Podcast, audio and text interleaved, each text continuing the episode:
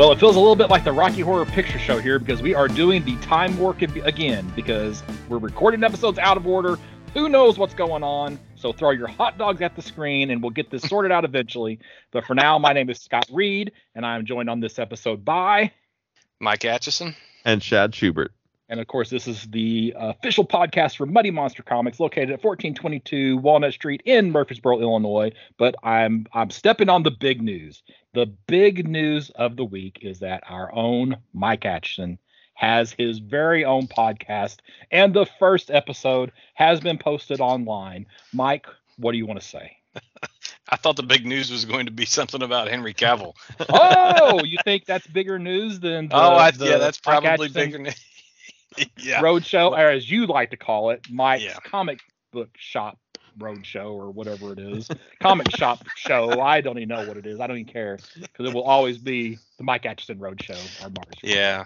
Well, for the listeners, it's a spinoff podcast uh, of Campus Comics Cast, and it is taking me taking advantage of my travels where I already was stopping in comic shops all over the country and sometimes outside the country.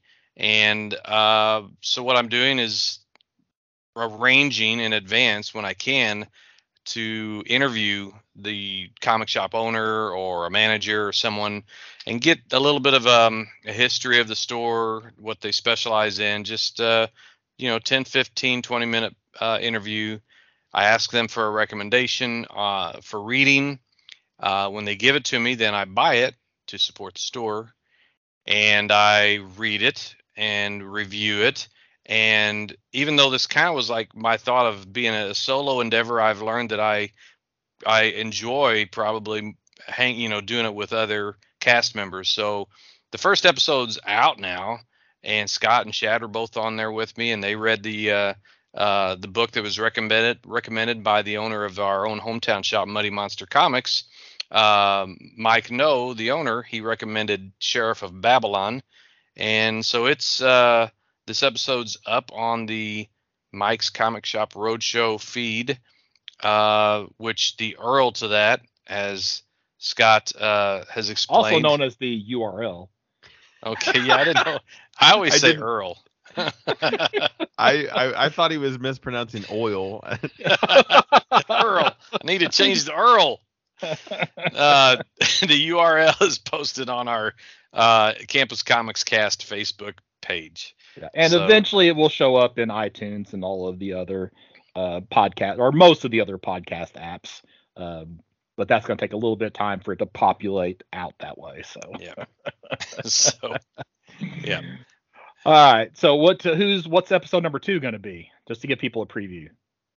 Uh, it's going to be the um, sheriff of. Uh, Not sheriff of Babylon. No, I know. it's going to be Nottingham, which I was thinking sheriff of Nottingham, but it's just Nottingham, and it's uh it's written by uh, an Australian-born uh, creator, uh, and I happen to be in Australia, Sydney, Australia, for work, and I got to go to a shop. That was their recommendation. So, uh, and I think I brought that book back for both of you guys, right? Yes, you did. you did. I can see it sitting right over there on the floor. So, yeah, in my two right. read pile. So, and what's the name of the shop in Australia? King's Comics. Okay, all right. Very well done shop. Your, your, second trip to the King's Comics that I'm aware of. So. Yeah, the first time it was, it was in a different location, but this oh. location is fantastic. Um, maybe we can even post some of the pictures that I took on our Facebook page of the shop. Yeah. So that, we could do that. That can yeah. that can happen. So okay. So well, so in slightly smaller news, um, in case you missed it, Henry Cavill is definitely out. Unfortunately, in my opinion, as Superman for the DCU for the um, for the extended future. Now they didn't eliminate the possibility of him coming back down the road, but it appears that James Gunn idea for the character now is to kind of go back to his early days. So they're going to cast somebody younger uh, in that role instead of Henry Cavill. Uh, to me, that's I, I I'm I, upset's not the right word. I guess disappointed. I'm really really disappointed by that. Um, I was looking forward to Henry Cavill uh, being back after Black Adam, but I think um, the what the information that I've read is that Dwayne Johnson pushed a little too hard to get Cavill back in for that little cameo at the end, Mm. and apparently he stepped on some toes, and now they're just trying to, you know, trying to take control back. Uh, but it appears that James Gunn and and Henry Cavill are left on good terms at least, and it didn't take Cavill long to uh, to get a new show either. right. Is he Well, going back to Witcher? Uh, no, he is going to do Warhammer. Oh, So, okay. Wow. So apparently Henry Cavill's a huge Warhammer uh, uh, gamer. So this is like, uh, you know, he has like a few dream jobs, and um, yeah, so this possibly James Bond. Of course, you know he's available now for Bond as well, and and he is British. So And he's Um, he's a pretty versatile actor. So I, in a way, yeah, I'm like you. I'm disappointed because I, I thought his his tenure as Superman was far from finished, and there could have been another movie or two. Yep. Um, but I do understand the idea that it's the character, not the actor, that prevails. Um, that's the most important thing. But I mean, somebody who's done it the, the job as as well as he has, it's hard to see him go. On the other hand, or not on the other hand, actually, in another, what you said about maybe James Gunn or DC in general, sort of reestablishing their position. I don't blame him for that because The Rock, everything I read, he kind of leveraged his way into doing what he wanted to do. And if they didn't kind of get the controls back, it could have gotten worse. And I don't know that that would have been a good path either. So there's a lot to find out, a lot to learn um, in the coming years about these DC movies. So we'll Mhm. just have to trust trust in Mr. Gunn and the other guy, and the other guy. I know I could I couldn't think of his name either. but Steven you- something. Is it Steven? Peter something? Safran. Okay, man, I'm not even Yeah. close. Yeah. Well, and uh, it was also just announced, uh, looks like about an hour ago, as of recording this, that uh, Dwayne Johnson has said that a Black Adam sequel is not part of the next phase of DC either. So- well, that's not a surprise at all. with- no, not at all. Thrilled. I, while Black Adam was okay. Speaking of time warps, wasn't that the is that the episode that we I skipped? No, it was. Yeah, it was. Yeah. That's- so when I joked at the episode. intro about uh about uh episodes being out of order, I forgot to post our Black Adam uh, Secret Invasion episode. So we'll be talking about Black Adam. So we won't say too much about that, but it was okay. Yeah. But it's not enough to you know continue the the DC universe as it is, and I think its box office was not what they were expecting. No. Um, I, oh, some other things that I saw, um, uh, Mike, you might be interested in this. Um, Anne Rice's Mayfair Witches is set to de- debut on AMC in January. Oh, you're kidding me. Oh my gosh. I didn't, you know, as much as I was looking forward to and talked about it when I, I don't know what episode we were talking, we were looking at some of the maybe it was the virtual Mhm. um maybe it was uh San Diego Comic Con where they Mhm. Talked about some shows coming out and they had the interview with the vampire and I thought that looks great. Guess what? Haven't even started watching it. No. now, the Vampire Chronicles are second uh, of Anne Rice's works. They're second only to the Mayfair Witches. And Chad, if you remember, I told you about the Mhm. the um, the the Witching Hour was the first book. It's it's just marvelous, and I didn't know that, so I will definitely have to. Um, I'll be more likely to to watch that than probably the Vampire Chronicles. Hmm. And it's you said AMC. AMC. Okay, according to this is a I'm in the Key Collector app. the series debut is set for January 8th, 2023 on AMC, AMC Plus, Sundance TV, We TV, and BBC America. Okay. And I missed this alert. This actually happened yesterday as we were recording. Apparently, Aftershock has filed for bankruptcy, the comic publisher. Oh, You're wow. kidding. Yeah, and They they had several um like they had a few properties that were you know up for like film or TV. Probably the one that I would say would be most prevalent would be Undone by Blood, which at uh one time had uh oh gosh from Walking Dead, Daryl, Okay, Um, Norman Reedus. Norman Reedus. I couldn't come up with his first name. That's why I, I was struggling with his first name. I had the Reedus part. I couldn't come up with Norman for some reason or another. Had him attached to it, and then it also has uh, uh, uh, Danny Cates, Donny Cates, Donny Cates. I'm terrible with names tonight. Apparently, um, Baby Teeth, which is like his one of his first Mm. popular books. So yeah, so apparently Aftershock has filed for bankruptcy, and this was announced again again on CLZ uh, December 19th. So um, okay, I don't know anything Wow. else news wise you guys want to talk about or No, I'm, I'm just I'm really surprised about uh, Aftershock. I they they usually put out pretty quality Yeah. books. Uh, they get good creators. Mhm. Um, I would have expected another company or two to, well, maybe they are. They're just dying a slower death, like Valiant Yes. or IDW. Of course, bankruptcy in and of itself doesn't mean that the company's done. That means you're just filing for bankruptcy protection. Sure, So right. unlike maybe like you know Valiant, which is who I think you're referring to, Mhm. they're they are on the slow death uh, spiral. You know apparently. So Yeah. Hmm. All right, so in this episode, not that we aren't already into this episode, but what we're going to talk about is we did a retro uh, retro watch of Batman: Mask of the Phantasm. So we're going to talk a little bit about that. Then the uh, many deaths of Laila Starr. Is that right? Do I even have the Yes. title right? Okay, that is do. correct. Okay, all right. and then of course we're going to wrap up this episode with the CLZ shake. Now I assume I'm well, I would have assumed that anybody who would be a part of this podcast or listen to this podcast would have already seen Batman Mask of the Phantasm. But little did I know that I was wrong. It's only two thirds of us that had actually ever seen this before. And I'll leave it to the listener to guess who hadn't uh, seen uh, seen Batman Mask of the Phantasm. Uh, Well, it has to be Shad because I don't think he was born yet when it came That's out. true. no, but I did mess up.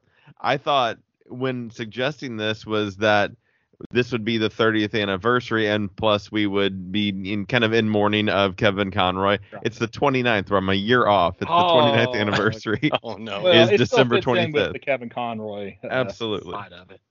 So so we'll give you that. It's close.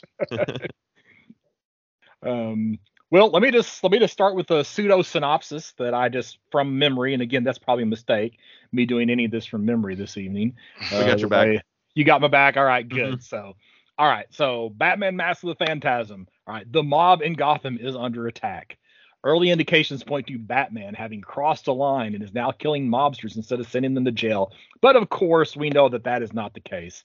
A new mysterious figure is in Gotham, and they are behind the killings. Coincidentally, an old flame of Bruce Wayne's, Andrea Beaumont, returns to Gotham.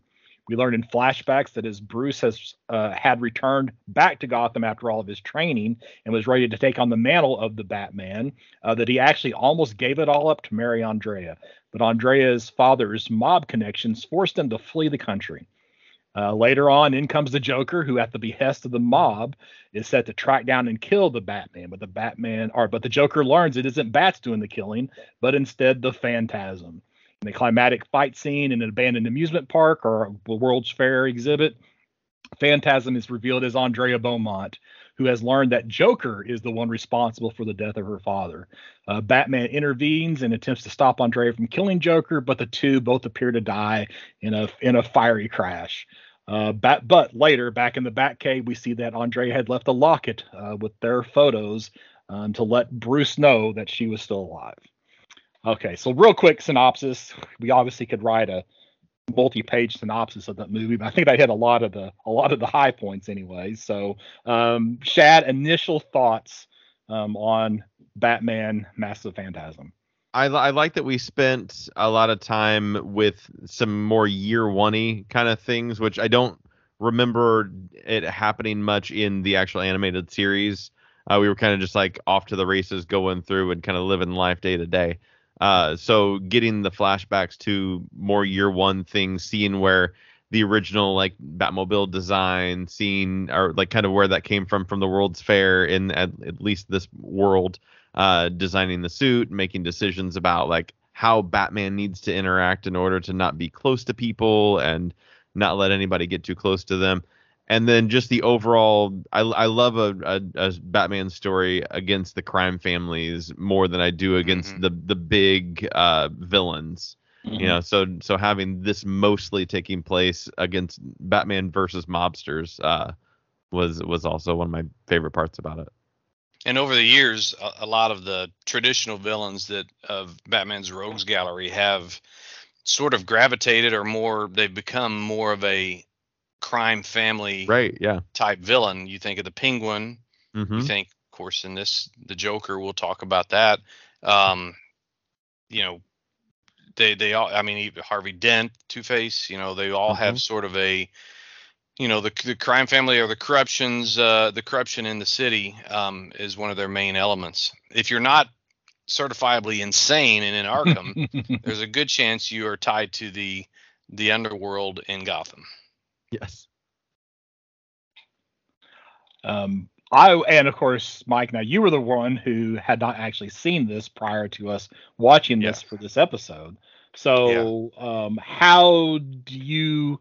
I mean, how do you feel about this episode, or of this episode about this uh, about Master of the Phantasm, like as a as a not even a modern Batman story? Well, the hot take I had was I thought I, I thought the style and the moodiness of it was really good. Um, the setting was the 40s, and you you got that feel for it. Um, I do think the flashbacks happened a little bit too often and made it drag for me a bit, but um, you needed those flashbacks to show. The movie was only 80 minutes. How could it drag? Well, it, it just it did. It just did. Hmm. Uh, I mean, it, I said a, a bit, not much, but it, Okay. I think you're like, wait a second. oh, But I think you needed those flashbacks probably to understand the how torn Bruce Wayne was about whether he wanted to move on as Batman or to settle down um, as Bruce Wayne with this woman that he's fallen in love with. A lot of angsty stuff, which is something you don't normally see with Bruce Wayne. I mean, to, the idea of him being at his parents' grave and saying, "Do I really need to do this?" and he's just torn up over it. I thought that was really pretty moving.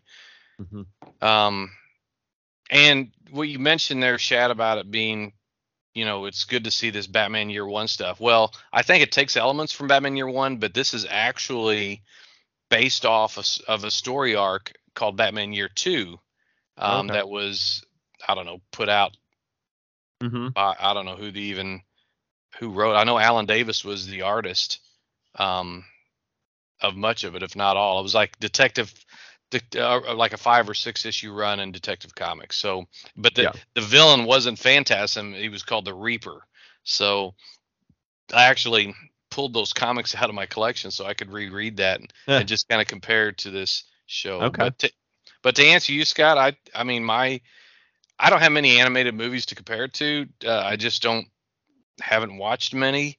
It's not because it it's I don't want to. It's just because I don't ever I just never prioritized it. But this does kind of make me want to go go ahead and watch you know the um, Batman the animated series and the Brave and the Bold and and some other ones that I've heard were really done well. So Well, the animated series is, oh gosh, several seasons. So you'd be you'd be uh, digging yourself quite a you know quite a Yeah. lot of quite a hole to, to get through all those episodes. I just need to retire completely and I have all That's kinds right. of time to Yeah. do it. Yeah, of all Then the you time. have yeah. all the time. Yeah, no, not have to worry about lacking time for that. So when you were talking about Batman being at the gravesite, I thought one of the things I don't know if they show a lot and in any medium is Batman being at the Wayne gravesite was was kind of uh, something I don't remember. It was like, oh, I like that that image of of him at the gravestone instead of Bruce Yeah. being at the at the gravesite.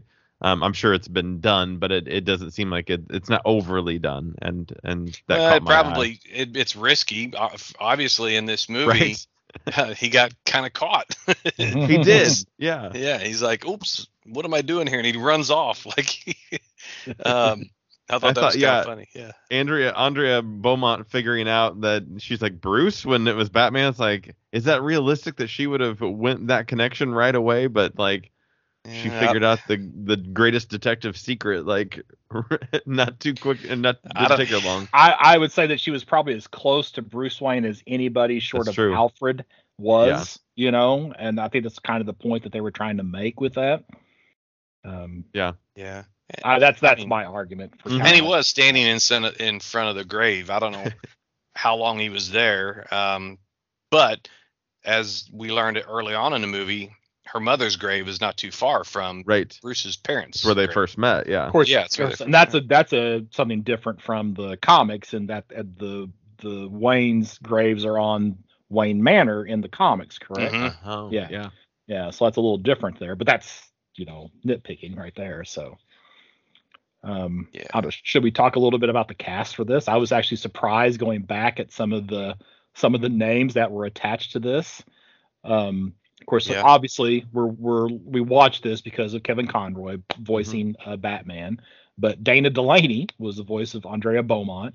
Mhm. Um, Stacy Keach, they had a different voice actor for the Phantasm portion. So Yeah. Stacy Keach, um, which was kind of interesting. Of course, Abe Vigoda for all of the Fish. um, fish, yeah. Um, Barney Miller. uh, Barney Miller, thank you, Barney Miller uh, fans. You know, he was the, he was uh, Salvatore uh, Valestra here in this one, and then of course Mark Hamill uh, as the Joker. He had an extended. He and Kevin Conroy both both had an extended stay in in this series uh, for Batman and and the Joker.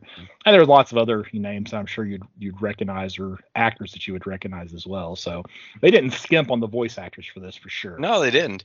Abe Vigoda, I, I always loved him anyway, but Mhm. I didn't realize he was the voice of. I even of, of Salvatore Valestra, but he, if I hadn't got on so late tonight recording, I was going to change my name on Skype to South Weezer because I think it's hilarious because he he really was the Weezer. He'd get excited and he couldn't catch his breath. oh gosh. Um, so I, I one thing that I really appreciate about it this is one even you know however many years later it's been 29 years right Chad? 29. Yep. 20, 29, 29 years later uh, I think this story still holds up really really well hmm um, I think it's really, really solid storytelling. It's e- even though it's in a kids show, I consider it mature storytelling. Yeah. Uh, there's there's really is no dumbing anything down uh, Mhm. for a younger audience. Um, I think this would you know fit well in a modern. If this was just being introduced now as a storyline uh, in a comic, I think it's something that I would enjoy.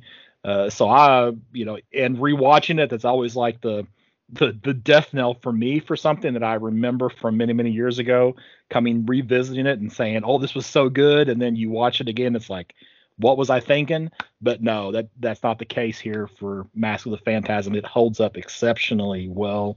Um so I was yeah I you know I, I feel like I watch it about every five or six years so just eventually I'll get a little craving and I'll just put it in so it's like the Yeah. fourth or fifth time that I've seen it um so it's it's a really really really solid uh solid show Yeah.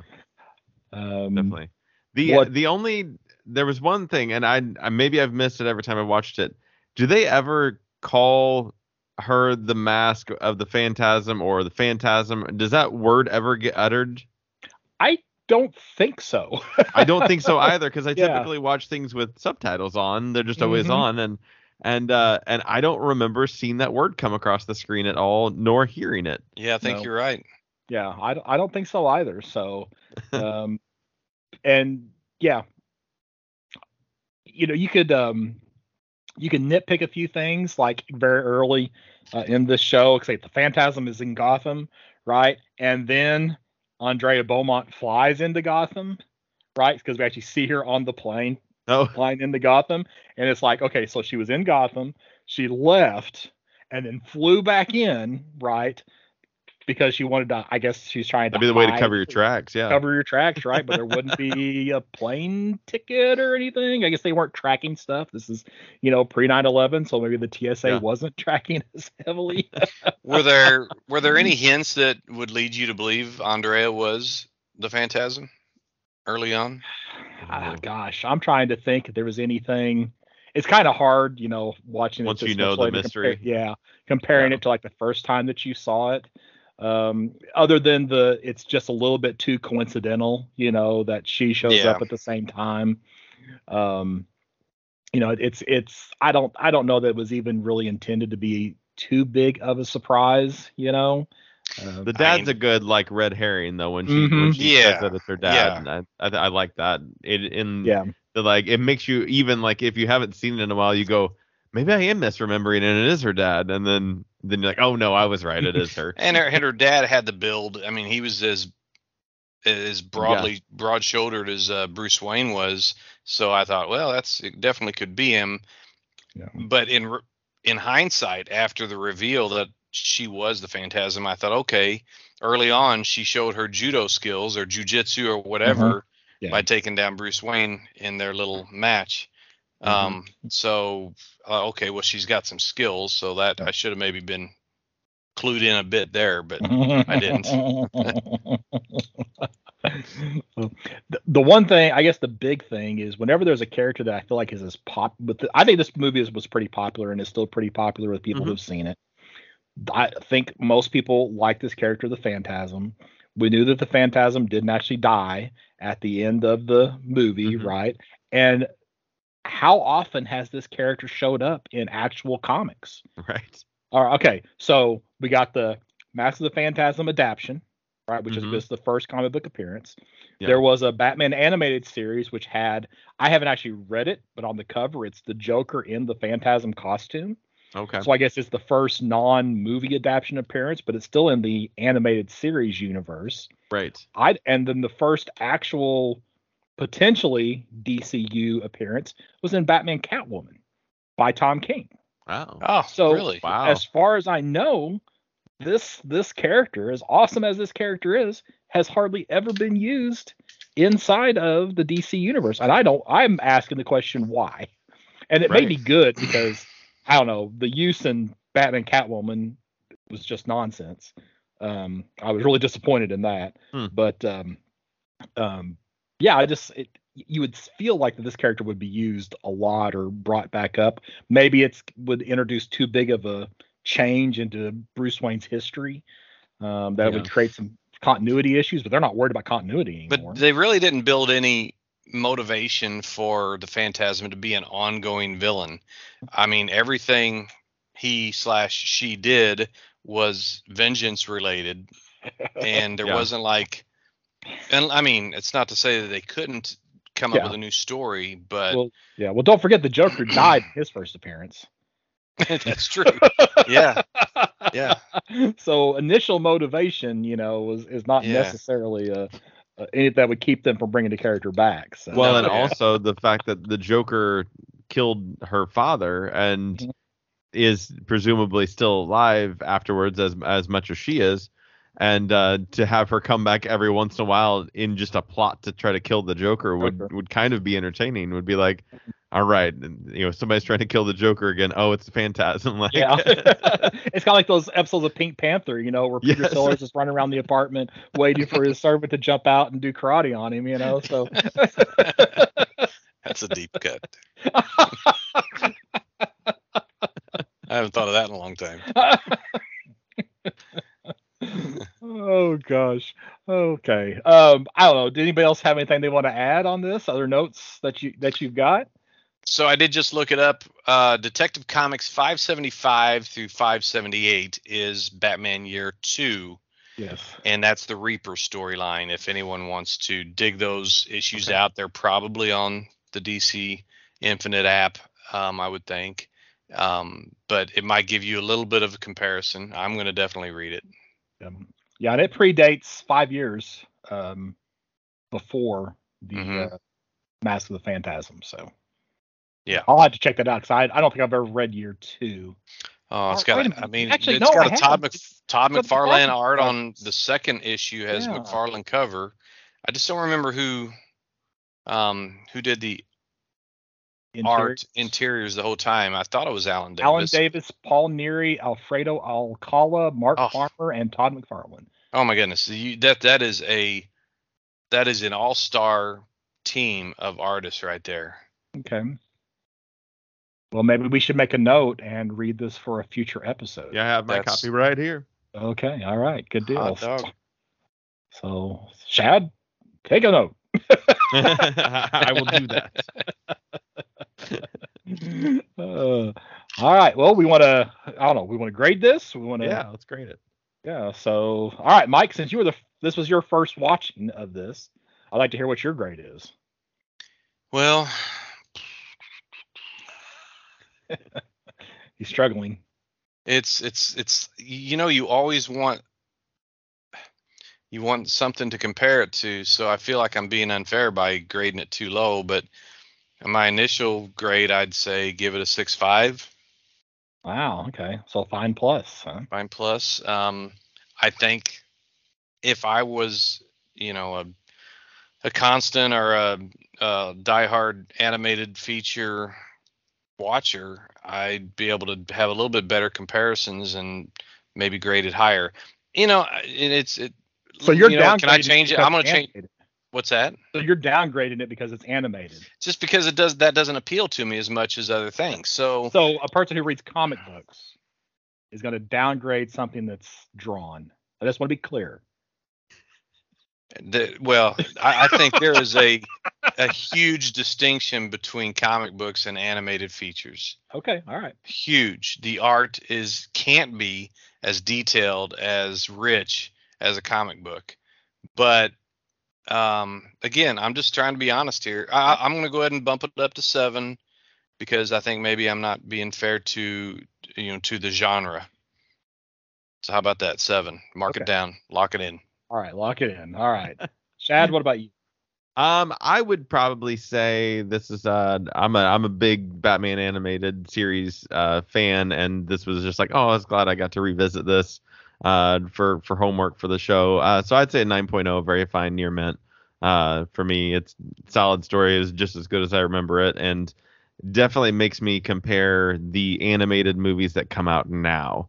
And I think they're they are getting better at them now, but the new wave of especially like DC animation stuff that they started putting out, you know, five, ten years ago, is just overly digitized. And this being that that hand drawn animation is just a nice, refreshing revisit. So yeah, Yeah, I am 100% with you on that grade. I also have it down as a 9.0, very fine near mint. To me, it is absolutely something that anybody who's a Batman fan needs to watch. Right? They they need to be aware of this. Even if I have watched very few episodes of the animated series, I still really really enjoy this movie. You Yeah. don't have to know anything about the animated series to enjoy No. this movie. It stands on its own. Um, it does though make me want to go back sometimes and watch the animated series. I had to stop myself because then I'll be in that for once you, know, start, months. yeah, trying to get through all those episodes. And I don't know, maybe, you know, next time I buy a huge collection, maybe I'll start it and get through the majority of it as I bag and board. But uh, yeah, but no, anybody who's a fan of Batman uh, should absolutely see this. all right. So any last thoughts? Nope. Nope. All right. Mike, you want to give us? So we're going to talk about the many deaths of Laila Starr. Mike, you want to give us the back cover rundown of what this series is about? Absolutely.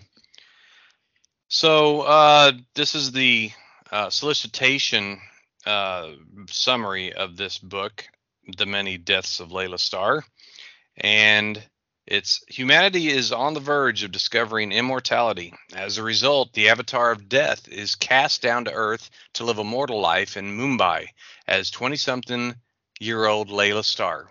Struggling with her newfound mortality, Laila has found a way to be dropped into time and place where the creator of immortality will be born. Will Laila take her chance to stop mankind from permanently altering the cycle of life, or will death really become a thing of the past? That's the question. dun dun dun. So, all right. Anybody got a hot take on this? Ooh, a hot take. Uh, well, just some some credits. Uh, written by Ram V, Mhm. uh, which is the reason why we read we read this in the first place. Is that Ram V's name has come up quite a bit in the DC catalog, Mhm. um, more than anything as of late. And it was like, okay, well, let's see, uh, what one of his creator-owned uh, books looks like. And it's, uh, it's funny. I'm sorry, I got to interrupt you. It's funny, Yeah. like on the covers of the book, they'll sometimes put like the the creators credits. Yeah. And sometimes they only put the last name, so you will periodically just see V, V. on the on the on the cover of some DC books. yes. and the art is uh, by Filipe and Andrade. Andrade, yep. Andrade. Um, and I don't know. Uh, Captain Marvel, I guess, is is the only credit we've got for Filipe, um, at, at least on the on the solicit for that. Yeah. And the the uh, issue one synopsis is is pretty much exactly as the the overview, the back cover uh, for the whole trade. But just to kind of go through a little bit more in depth of of issue one. So uh, we start off, we are introduced to this woman who's in labor in traffic. Um, and we're kind of setting up all of our, I guess, characters that are coming through. Uh, while while they're in traffic, we also see this young woman who's at a party, uh, who is our titular character, Laila Starr. And then we also meet Death, who is in the heavens, I guess, but it's kind of like a office workplace, and uh, Death is being called into her boss's office. Uh, and she's being terminated because they have discovered, as the synopsis said, uh, there's there's someone who's being born that will be creating immortality, and so death will death services will no longer be needed on Earth, and so uh, uh, death is being terminated, and uh, works out to where uh, death will then return to Earth uh, to live out their life, uh, as it seems. And so all while this is happening, um, the the woman who's pregnant is is in the hospital, and our young woman Laila is at, from the party is jumps or falls off of the building. I, I think she jumps. I think it's implied Yeah, that she jumps. It's implied Yeah. that she jumps, Mhm. yeah. Mhm. And uh, and all at that same time, Death is being cast down to Earth, and Death takes the body of Laila Starr. Um, and so she goes to the hospital to meet this creator of immortality that is being born uh, from the woman who's in labor. Uh, so all of our characters quickly line up in this first issue, and um, and she decides Laila decides that she is not maybe doesn't want to kill this kid that she originally was planning on killing. And at that time she gets caught uh, as being in the hospital where she's not supposed to be runs out of the hospital and gets hit by a bus and dies Just like that. and then uh, we see that Laila is being resurrected by um I don't know if we get his name right away, do we? I don't Um, think so. No. He's the god of life, though. It's um, Piranha. Or is Par- that how you Parna. Par, Parna? Yeah, Piranha. Par- not Piranha. Yeah. yeah, Parna, uh, who has brought Laila Laila slash Death back, uh, and we see that it has been eight years since Laila got hit by the bus. That Parna has has uh, Prana, Pra- Prana. what is It's Prana. Prana has brought Laila back to life. Yep. I think you know one thing that I'm not familiar with, like uh, Hindu. I I guess it, to me this would be considered Hindu mythology, right? Yeah. Um, I'm not I'm not really familiar with Hindu mythology, so like I'm not super familiar. I think I've seen like the three-headed god and in in things before, but I didn't really, you know, the you know they have uh, death before she becomes Laila is the multi-armed um Yes. you know, multi-armed character. I, I again, it's just not something I'm familiar with. So that's kind of a, it's in a different. That would be Uh, Shiva is the Thank you. multi-armed one. Yeah. Okay. Uh, yes, I'm not even like you. You see, I'm not like super familiar with with this uh, with this mythology. So, um, it's uh, that was kind of a different setting for telling a story for me, which did help uh, increase my interest. Mhm. Yeah, me too. I mean, having some, you know, if you're going to have a story like this that delves into death and the afterlife and the a pantheon of gods, it's kind of refreshing to see something from the Eastern Hemisphere, and it's it's just familiar enough to be like you and me, Scott, to go, man, I know there's that multi-armed god in the Hindu faith, and I don't know the Mhm. name, and um, Yeah. but I, I did. I was just looking at um, Shiva is. It's not exactly the god of death, but it's he's the god that destroys the universe in order to Mhm. create it. So or in order to recreate it. So that has you know now that I see that it kind of has a I don't know has sort of some application here in this story because some of this is talking about the cycle of life, not just beginnings and endings. Um, yeah, I I mean, I'm going to get this out of the way, and I'm not going to say it again. The only thing that really, really turns me off about this story is the art. Mm-hmm. I just Oh my cannot gosh, deal really? with these. I cannot deal with these noses. What is wrong with these noses on these people? Um, yeah, I'm not a I'm not a huge fan of the art either. Um, I you know obviously it's way better than I would be capable of doing, but it's uh, it's just not a style that you know I, it just doesn't really appeal to me either. So I'm right there It's with a- you on. on I mean, it's just a stylized, and I Mhm. and honestly, maybe this is a credit to how good the artist is. Is eventually I got past it, and I, I enjoyed the storytelling's how they go from panel to panel and how the story flows is more important than particular styles. Mhm. I, I you know I just but I wanted to get that out of the way. That's the part that didn't. It was just a little bit too Riley Rossmo, a little bit you know these long kind of gangly figures. But again, that's it was it, it it's a credit to the artist um, the artist's skills and the story itself to for me to overcome that. I think. So anyway, but I what I really liked on that first scene where uh, where she's called up to you know the prime god the guy the with the multi more more than one Mhm. face um i just thought some of the design work was awesome that guy he's got a huge head on a little body got a little like a butterfly flying over his head or something um yeah i i, I really dug that but I, it started off really well. I thought this first issue was pretty had a pretty good hook to it. Yeah, especially the uh her getting hit by the bus like right away. It's yeah. like Yeah. everything that just ha- kind of happens comes together really quick and it's just like and then her being brought back and it's like it's been 8 years and you're like holy cow this isn't going to be like it's not just going to be like event event event it's there's going to be time between these things which is going to be Mhm. interesting given the the premise of the story. yeah that that does help move the story along you know because it's like okay we've told the section that we need for you know when the child is born right now we're moving on all right Yes. next time they come in contact with each other then she dies again we're moving on you know so Yes. it, it does move things along really really well i think it's a, a, an interesting story um element you know just to to keep your interest and and it, it's obvious you know when the story has progressed several years Mhm. one they tell you but you just know Right. every time she wakes up in the bed that hey we're we're in the future a few You know years what's later. happened. Yeah.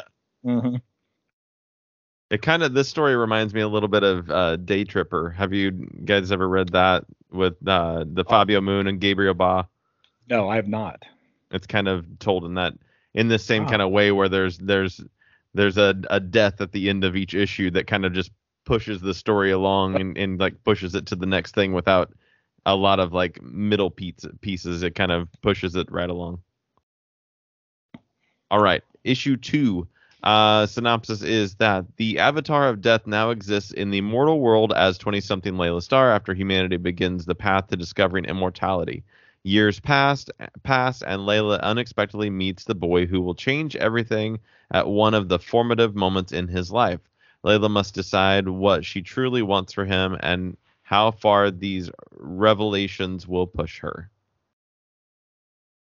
So yeah i think that's kind of like the interesting you know conundrum that she has like does she just kill this kid so she can get her job back or does she let things play out and which way Yeah. is she going to be happier and and you know not to spoil anything but she runs into him again so we know she didn't kill him at this point right yes, absolutely. Yeah, we otherwise find out only been a two issue series It would have been a real, real short one. We find out that the kid's name is Darius. He's now eight years old, um, and he has uh, run away from home. And he uh, he befriends this uh, this guy uh, who does yard work uh, for his because his his family has money, I guess. And uh, and so he he befriends this guy that does the yard work it at his his uh, parents' home and uh and really kind of gets close to him doesn't qu- he's in at eight years old learning about the hierarchy of people, the the people who uh, in the working class, and what this guy's not allowed to do versus what his family can, what foods he can eat, and all of that. And uh, so the uh, the kid learns about that as well as death, uh, as this guy passes away, if I remember right. Bardham. Bardham. Barden. Bar- Bardham, Bardham. yeah. yeah. Mhm. Barden. Yeah. And Yeah, uh, and Indian caste system. Yep. Yes. and I uh, do remember that from school. And and at his funeral, uh, which is on the beach, uh, the our Darius is sitting at the on the beach, and Laila comes up to him and has a conversation with him, uh, and kind of talks through uh, the Darius's mourning of of Bardam, and uh, and so then Laila, as as Darius leaves, Laila gets pulled into the water uh, by vengeful spirits and uh, dies again and then she wakes up again, uh, brought back to life by her same friend, not pariah, uh, par, par, par, param. and and uh, it's 12 years later. So I thought there was a good. I thought they represented the the Indian version of racism really well with this caste system. You know, Barden was not he. Darius wasn't allowed to go to the funeral because that would have been inappropriate um, for a boy from a family of that status, and it, um, yeah, it was it was. I thought it was pretty well done. Of course, it wouldn't be racism. It would be what would no, it it wouldn't be racism. would right. be yeah, for- yeah. yeah, whatever financial Is it classism? Is that what classism would probably Yeah, be a good, right, better. Yeah, All not right. to get nitpicky, you know, with you, Mike. No, yeah, you're right. because I would, I because I would never do that. I just didn't have the right word, but you're right. It's more about class class discrimination. Yeah. All right. On uh, issue three, more years have passed when Laila Starr, the now mortal reincarnation of the Avatar of Death, once again crosses paths with the future creator of immortality. This time at a party where the young man will have a, a life-altering experience that will shape him for years to come. Will Laila change his path in this one night, or the other way, or the other way around? I had a hard time with this issue. I I kind of got lost in a little bit. I don't know if it was uh the the cloudy narration uh, but Well, But- when they personified the cigarette, it just that took me out of it. I'm like, yes. for and, and that was the vantage point of this issue too, was all from the cigarette, and I thought, okay, that's been a little bit too clever, but it, it's my least favorite issue of the five. right absolutely so we see we see darius at uh, 20 years old Mhm. and uh he's at a party and he's being broken up with by his girlfriend um and then he is feeling uh that um what's he he's kind of just brokenhearted about the whole thing and is up on a roof and runs into Laila, right? And uh and then they discuss the the girlfriend breaking up with him and in the midst of this uh he also has a friend that has has passed. Um and is that meant to be Bardem that he's talking about or is this something else that I kind of missed in the story? Cuz he says his best friend died and then he said my girlfriend broke up with me and she said which one? Which one is it? Mhm. It's I, I didn't think it was Bardham. I thought it was. No, just it's it's another- Zaf or whatever you is. Uh, okay. Yeah. Yeah. So there is another another friend and oh yeah, because they talk about the building that is being Mhm. burnt down and he was in it and and uh, and they're kind of being riots in the streets, right? Yeah. Yeah. Yeah. That's how I took it. Okay. And uh and so after that we we see that um when Laila dies in in the in the building that they're having the party in, there's a cigarette that the cigarette that is throughout the story gets thrown and presumably starts the fire Which is thrown And- by Darius. thrown by Darius. Mhm. and uh and she dies in the building and then is woken again 16 years later Yeah. I I love the panel where Prana, the god of life, while they're talking, he offers her a cigarette. And She's like, oh, "No, Let's kill people. Yeah. those things will kill you." She is pretty light about her her many deaths. She she just kind of yeah. yeah. So is so the time between she dies and the conversations with Prana when she's resurrected, she's like in limbo all that time. Is I that guess so. Yeah, Yep. that's the way I took it. interesting. hmm That, that she's just a floating soul, I guess, of of of death that's just kind of floating around, waiting to be reincarnated. I guess. Yeah. Right. Right. And uh, yeah, Pop this one was my stream. this one was my my least favorite. I don't and and and it might be because the narration was kind of in a weird spot. Yeah. harder to follow. Um, all right, so issue four. The mortal incarnation of death, Laila Starr, must confront the cruel nature of her role in the universe when she once again encounters the future creator of immortality, who is drawing ever closer to his destiny. Laila finds it increasingly difficult to divert the man from his path, who this time recognizes her, but and and what she is, as he is now driven by the grief from a terrible tragedy. So at the end of issue three, um, she's given a an address to go uh, visit uh, Darius, and so now she is going to track him down, and she ends up in this temple, uh, and the temple has its own is also its own uh, has its own voice. Uh, I don't know what the the right word It's is. there. it's also personified somehow. Yes. The temple is. Yeah. Yeah, and so it and it's the, the last Chinese temple in India, I think, if I Right. remember yes correctly. Correct. Yeah.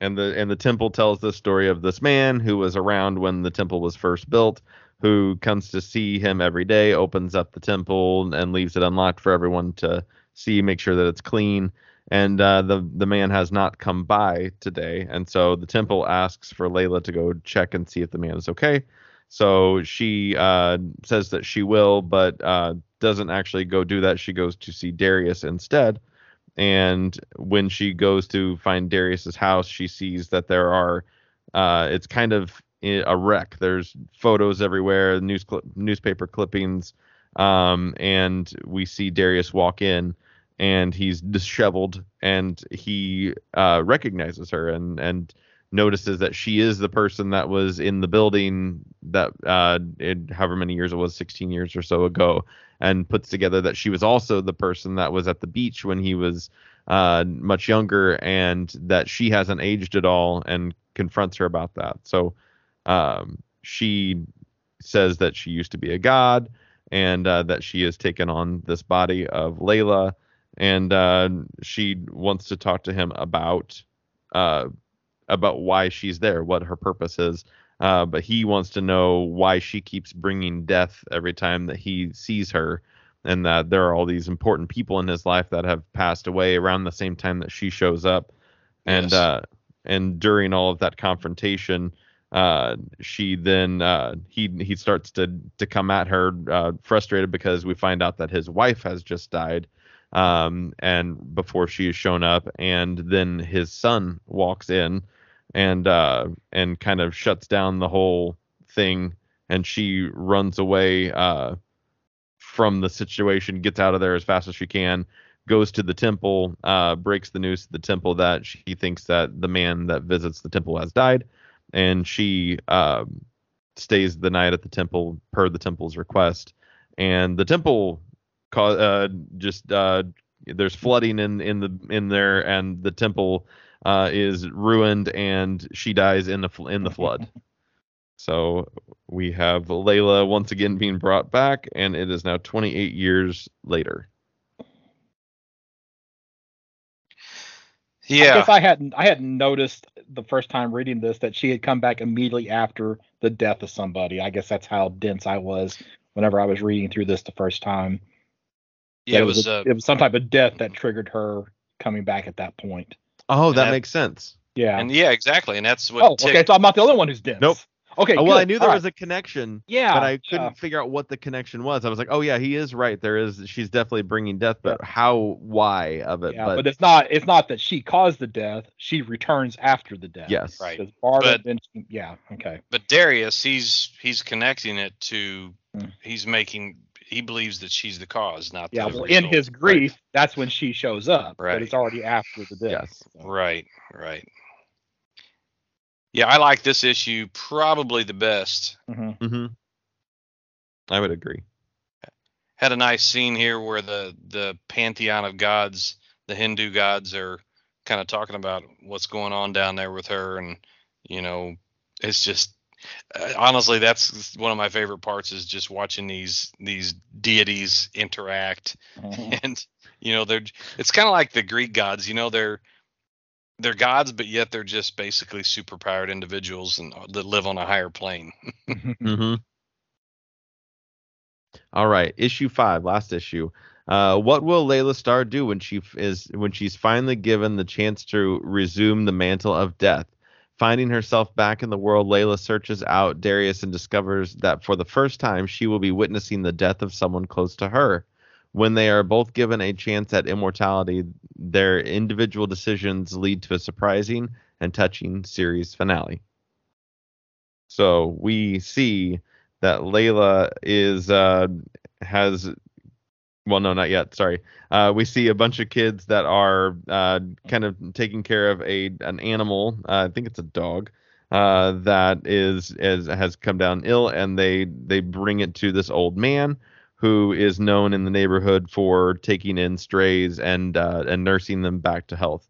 This man is Darius. He's much older.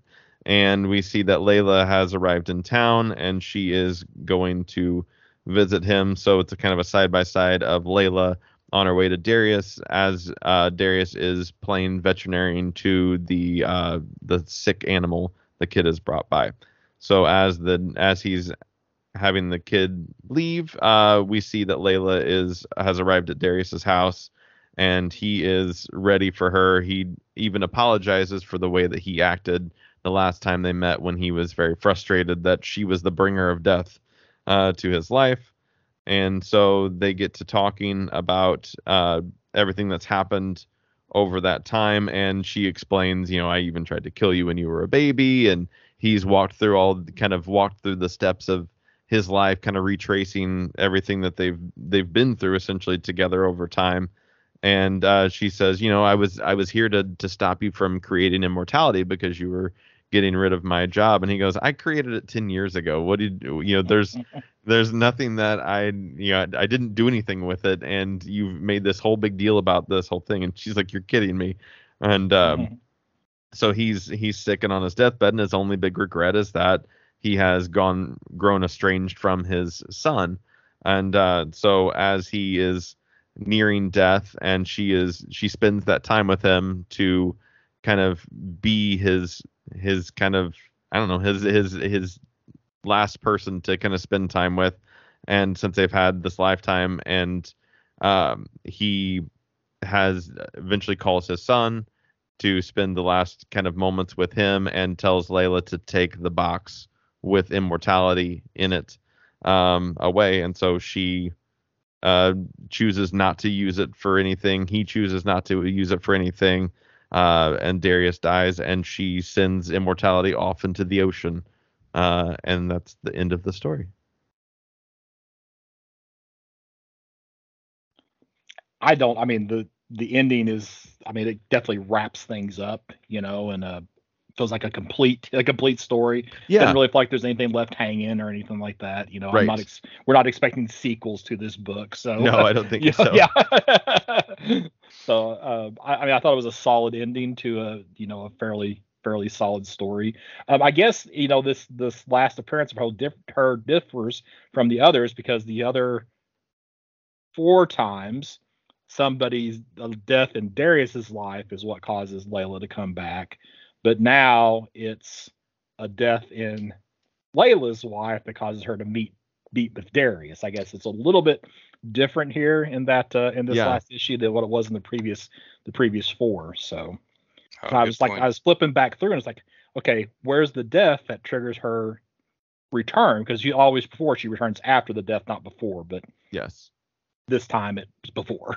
Mhm.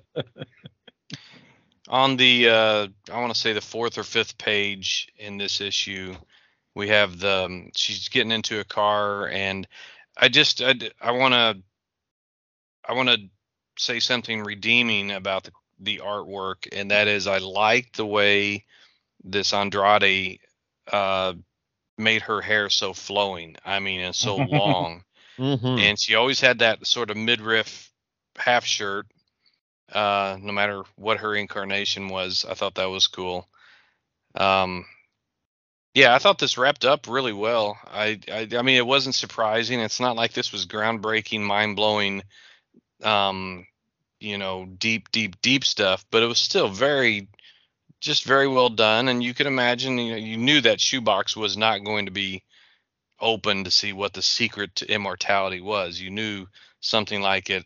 You know, you you weren't surprised when you you seen her put it out into the ocean to float away. Yeah. But they're just you, Ram, Ram V is a good writer. He really is. Yeah. Yeah. This is this is good writing. Um, so. And I haven't seen. I've read some of his stuff in the mainstream books, but it didn't blow me away like this does. Agreed. Yeah. Yeah. Which I mean, there's a lot of really good like people like writers who handle their own stuff superbly, but as soon as they handle something that is that is in the big two, it just kind of it's it leaves you lacking a little bit. I thought like a lot of Jeff Lemire stuff does that. I love his Yeah. his work, but Mhm. when he's writing for somebody else, it's just like it's okay. It gets it gets through the story, but that's about it. Yeah. Right. Well, if you're if you if you're a creator owned if you have a creator owned property, you're going to save your best stuff for the stuff that you own, and your secondary stuff is going to the people who are Mhm. just paying you for the use of it. You know. Yeah. Yeah. Um, This book could have a sequel, but I think it would be more of a prequel. I th- or they might explore other gods in this Hindu Yeah. group of gods. You know, it might not be a direct um, Laila Starr or or um, I already thought of. I already forgot the the goddess's name. Um, Ron? not Vishnu. No, the whatever the god of death is that we talked Shiva, about. the Shiva, yeah. Um, it may not be about her, it may be about one of the other gods, but I still see there. Yeah, with any story, there's possibilities. Oh yeah. Well, we ready to grade it? Rate it. Yeah. Yeah. All right. I'll go first. I think you guys are going to be higher than me. Okay. Um, so I am giving this a fine 6.0, uh, primarily because it's on that borderline. It's not something that I could tell just anybody. Yeah, you should read this. Um, I think for a very specific audience, somebody who is not into superheroes or somebody who is, you know, they know who Ram V is from other things, and it would be a strong recommendation uh, for them. But just for your your average reader, I I don't think that I would, you know, say, hey, I'll go out and spend your money on this. Um, but but for something, I'm the, I don't re- and I don't regret having read it. I think it's good, um, but it's not something I feel like I want to go buy and put on my shelf or anything like that either. So so I'm at a six oh fine. I'll go next because I this was uh, Shad's pick. I'll I want to say a seven five, very fine minus. I think it's it's not something I'd probably buy and put on the shelf like you said, Scott.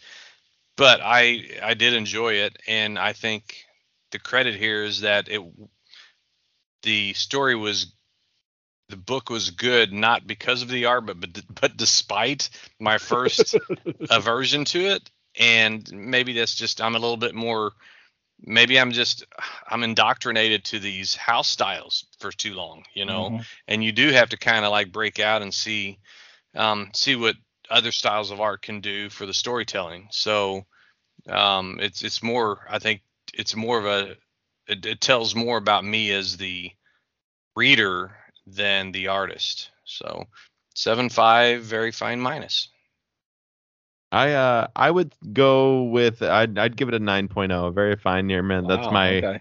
that's uh I would reread this, which I I guess it seems to be my my like why the higher it gets is uh, like would you reread it and Mhm. I, I definitely would hit this one again i love the art style on this i, I definitely am gonna look up this uh this Filipe uh i think that was his name Andrade. hmm yeah uh check out his stuff i i didn't know what to expect because i had read some ram v stuff and i was like this is going to be the, the test of like whether i like this dude or not.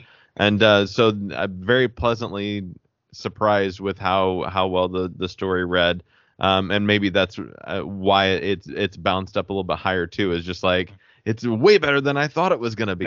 Uh, and uh, and was really surprised by it. But yeah, I, I I ate this one up, and it's probably might be of the of the things we've read this year uh, as as a show. Like this might be one of my favorite things we've done. Ah. That's something we should do sometime is go back Right? not The like talk ratings? about the best books of the year, but the best books that we've reviewed of the year, what our favorites were. Yeah. Oh, okay. All right. Okay, now I got a question for you, Shad, because Yeah. because you definitely have the the strongest the the art appeals to you more than yes. Mike and I, right? So, what do you think of like okay, the artist that as I'm looking through this, the artist that kept coming to my mind was Tradd Moore. I don't know if you know who Tradd Moore is. Yes. Yeah. Okay, so what do you think about Tradd Moore's art style and how it compares to this? I've never read like I've never read a Tradd Moore book, but I've seen Okay. Tradd Moore artwork, and Okay. I, and I like it. It definitely Okay. Uh, it's it's something I I'm interested in. Like I really want to read that that new Doctor Strange book just to see like what what that's about because the the use of colors and the weird shapes in that is just like oh okay what's that going to be like Okay, see, cool. because now I do, I say I like this artwork significantly more than I like Okay. Tradd Moore's artwork. Um, because like I read Silver Surfer, I think it was Silver Surfer Black, if I Okay, remember yeah. it was was the series that he did, and man, it is just so. it- and it, I guess the thing to me is, okay, whether you like the artwork here in the many deaths of, of Laila Starr or not, it's consistent. that's what And I I was feel going like to say. yeah. Tradd Moore is not very Mhm. consistent with it with his art style. Still, it's better than I can do, I, and I assume he can draw normal as in addition to that overly stylized. Um, but I was I was just kind of curious about your take on because that's pretty pretty out there. I think. It's yeah, not- and I think the word inconsistent would definitely be a way that I would describe the Tradd Moore art that I've seen. Is just like it doesn't, and like would it, as sometimes if if the writing's not good enough, Mhm. if the artwork's not going to support the consistency wise on that, like that, I could see that totally falling apart on something like that. it's it's a lot like uh, back in the 80s like bill sienkiewicz who he had kind of a pretty standard art style. And then in moon knight and new mutants he got really really weird. And for me it was hard to look at. Um you know and i know that's when a lot of people really they got into bill sienkiewicz. It was whenever i was like stepping back from sienkiewicz and saying i no this is just too it's like you're just putting lines and and Yeah, I think he was good for covers. I, I didn't really like to read the interiors if he had a whole story. Yeah, and maybe that's you know that's probably what a lot of it was. So because yeah, I mean he was one of the early just cover artists, you know. Okay. yeah, yeah. So, all right. Well, I guess we're uh we're Shaking wrapping it. things up here. We want to do a CLZ shake, and unless you guys got something else you want to talk about. No, I think we can do the shake shake. Okay, who wants to go first? Looks like you're locked and loaded. Oh, okay. All right. So let's see. I got to get my. I can't see us all, so I got to get here to see if you can see my phone or not. In the uh Mhm. Okay, so there it is.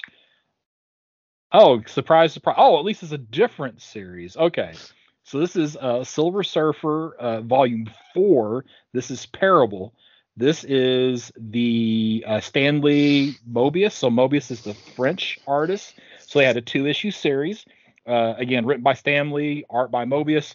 Um, basically, I'll just read the plot because it's right here. Galactus has returned to Earth, but this time with a very different approach, which endears him to the people. Will Norrin be able to save humanity in spite of in spite of itself? So I really think this is just a. I, I have this in my collection because I like Silver Surfer. This was one of the earlier uh, Silver Surfer stories. This started just prior to the um, the longer run that eventually had Starlin and the Return of Thanos and and Ron Lim art it. So Ron Lim art on it. So this is kind of what I went back and picked up. Plus, with it only being two issues, it wasn't that hard to follow. Um, most people, I don't really remember any story points about this issue. Um, it's not really it's not really considered part of Marvel continuity though. It was kind of its own uh, its own thing at the time. So Hmm. was, I really think it was just a chance for Stan Lee to work with Moebius. I think. What year did it come out? So it came out in '88. 88. Okay. Yeah. So that might actually mean it was the it was later than and this may just be one particular that that's almost like a two issue like trade or something that I have, not um oh I got it by all comics here. I'm trying to think when the first issue of Silver Surfer, the second volume was, because that's Yeah, okay, that's because that was what I say, 88, and Mhm. the regular series was, well, that was volume three, so this was after, huh? I guess because it was just a two issue series, it had its own volume number. So Yeah. anyway, well, even I- though it was only two issues, it had its own volume. Mhm. Uh, What's what's the big? Was it the Dan Slott run that was so? Dan Slott. Mike Allred, yeah, that that's Yeah. volume seven. Wow. give you- yeah, uh, that came out in 2014. I heard that was fantastic. Yeah. That that is, and uh, yeah, it's it's uh, something I need to return. Uh, like, I think it's like 24 issues.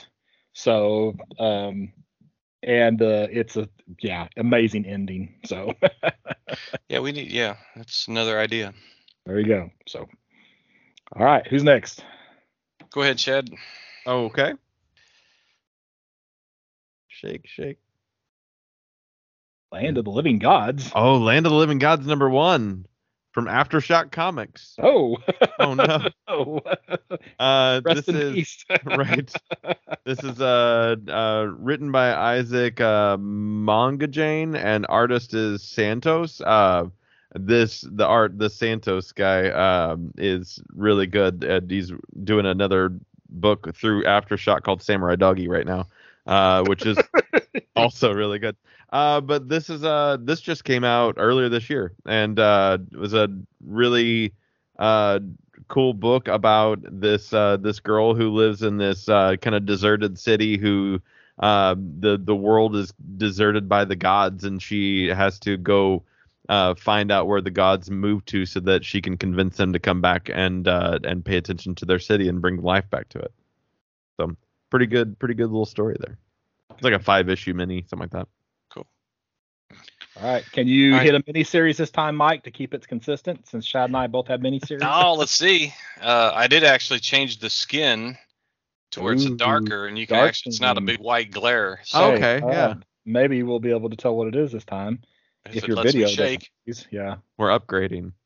I also decided to use my filter to just show me the ones that I've read so that I can actually talk about them. Oh, well, cool. that's cheating. Oh, we have an watch me and anniversary say, issue here. this." So I got uh, Batman Volume One, Issue 200, an anniversary. Oh. issue. Not a It's mini series. Not a miniseries. mini series. It's a very long mini series. If um, it's the That's first the one work. that's got like the purple in the background, the purple circles and stuff. Uh, no, it's got No? a, it's basically got a background of a lot of different previous covers in Batman, Oh, I'm thinking and of wrong. it's yeah, you might have to look it up uh, online, but it's the first work Neal Adams did on Batman was in this book, Oh, okay. and I Oh, can't. that's it. It's got there. It's got covers, like nine covers. Yeah, they're right. purple. Yeah, I thought you They're said purple. circles. Yeah. No, purple. Yeah. Oh, purple. Yeah, yeah. That's yeah. Yeah. Okay. Yeah, the 200th issue. It's kind of weird that it randomly picked that, but it's uh I've never Random. read this. What's that? That's randomness for you. It is, yeah. uh I never read it, but it's got I'm sure being an anniversary issue um it's it's it's, it's I'm not surprised that it has these uh the characters or the villains of Penguin and Scarecrow and Joker um three of the big ones in the Silver Age um that were starring in it. So I'm going to have to make a point to pull this out because of the of the shake. I can't talk about a plot because um I haven't read it and it's not on my app here, so that's the best I can do. That's all right. hey, that's part of it. We're just talking about what's in our collection and explain Yeah. that. So that's that's part of it. So all right. Uh Shad, do you have any clue what episode will be next? Because I'm not sure that I do. well, uh, if we're going, if everything goes according to plan, uh, our next episode will be episode 150, and we will be covering the full series of Demon Knights as well as Black Panther: Wakanda Forever. Okay, so actually, yes, because this is 149 that we're recording now. Yeah. So I'm going to wait and post this until after I post 148, the Black Adam Secret Invasion episode. yes. Is that right? Okay. Yeah. I'm glad somebody knows what's going on here because I sure as heck don't. And I really, really botched that. So That's all right. We get through it. that's right. Okay. All right. So, uh, Mike, somebody wants to reach out to you and say, what is that Earl for your podcast? Man, it, that is the first time I've been. I, I I'm I'm I cannot believe I've been pronouncing it URL as Earl. Yeah. But I bet there's other people that do that. I'm sure that there probably are. Do you know Well- what URL stands for? Uh, universal something language. Resource locator. Yeah, that too. Okay, there you go. I think it's actually uniform resource locator, actually, but I'd have to double check myself. I'm, I might be thinking of USB, or as I say, USB. that. yeah. So is it is it GIF or GIF? I say GIF. I believe the creator says GIF as well. He does, he passed away. Okay. Um, but yeah, other people say GIF because it's a hard G because of graphics. I just think GIF sounds better. Okay. So All right. So I think you were asking me. Yeah, um, somebody wanted to talk to you about that podcast. about how to how to pronounce the URL. There you go. They can do that at m.atchison90 at gmail.com, or you can make it public for the whole world to see and embarrass me um, on Twitter at Mike Atchison5. Shad, what about you? Uh, you can find me on Facebook at Shad Schubert. That's S H A A D S C H U B E R T. And I'm Scott Reed. You can find me at burgcomics.com, B U R G comics. That's where there'll be links to all my social media pages and eBay store and Instagram and all that fun stuff. And we'll be back uh, soon with uh, episode 150 and maybe possibly an announcement. Teaser, teaser. we'll talk to you soon.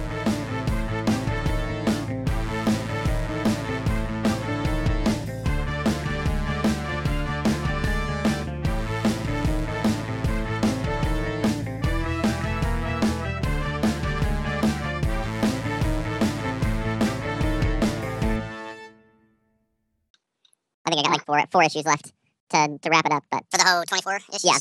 yeah, I'll probably have time to read it again.